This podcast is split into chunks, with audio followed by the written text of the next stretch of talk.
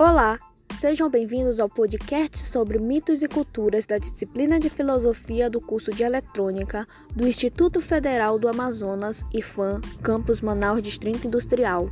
Conheça agora a origem do universo de acordo com a cultura grega. No princípio de todos os mitos, não existia nada no universo além do caos, a mais absurda das divindades. Era o primeiro dos deuses, a sombra de loucura e confusão que está presente nas profundezas de tudo o que existe. O caos ocupava todo o espaço do universo. Nele estavam misturados as sementes de todas as coisas futuras, mas não havia ordem alguma, apenas um turbilhão sem fim. O caos era tudo e ao mesmo tempo nada. Mas de repente, brotou do caos o primeiro sinal de um futuro menos caótico, uma deusa. Era a Terra, que os gregos chamavam de Gaia.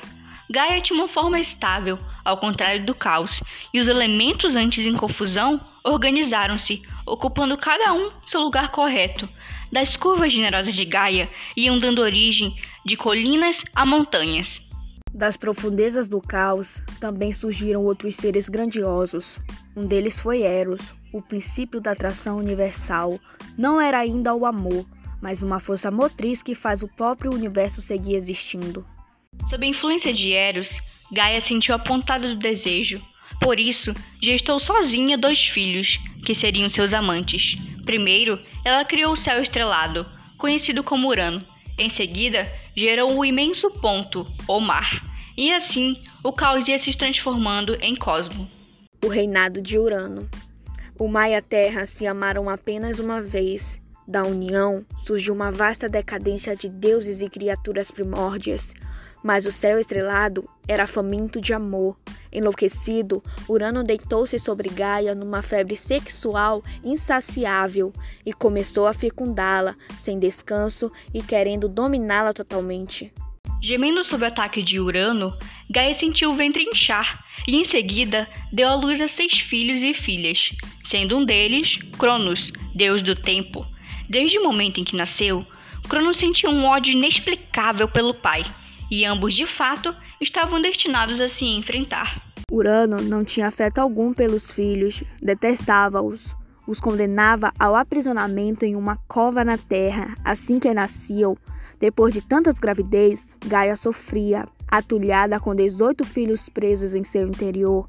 Já lá em cima, Urano sorria ao ouvir gemidos do prole encarcerado Gaia resolveu pôr um fim ao domínio brutal de seu marido. Arrancou do próprio corpo um veio de metal cinzento. Com ele, forjou a primeira arma a ser fabricada, a foice. Em seguida, estendeu aos filhos prisioneiros e os insinuou a atacar o próprio pai. A castração de Urano. Todos se encolheram de terror, menos Cronos. Apanhou a foice, escapou da caverna subterrânea e ficou de tocaia à espera de Urano. O céu, que estivera descansando, veio descendo pelas montanhas para mais uma vez se deitar sobre Gaia. Nisso, Cronos deu um salto e atacou.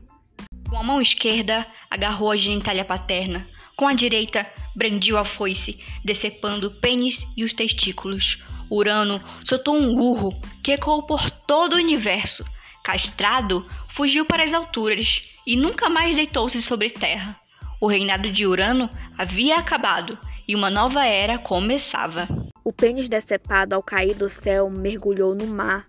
Ao seu redor espalhou-se uma espuma formada pelo seu esperma, e daquela espuma, pouco a pouco surgiu a mais bela e uma das mais poderosas divindades, Afrodite, que no futuro, ao longo dos séculos, teria muito trabalho para fazer entre os humanos e imortais, mas isso é para outra história.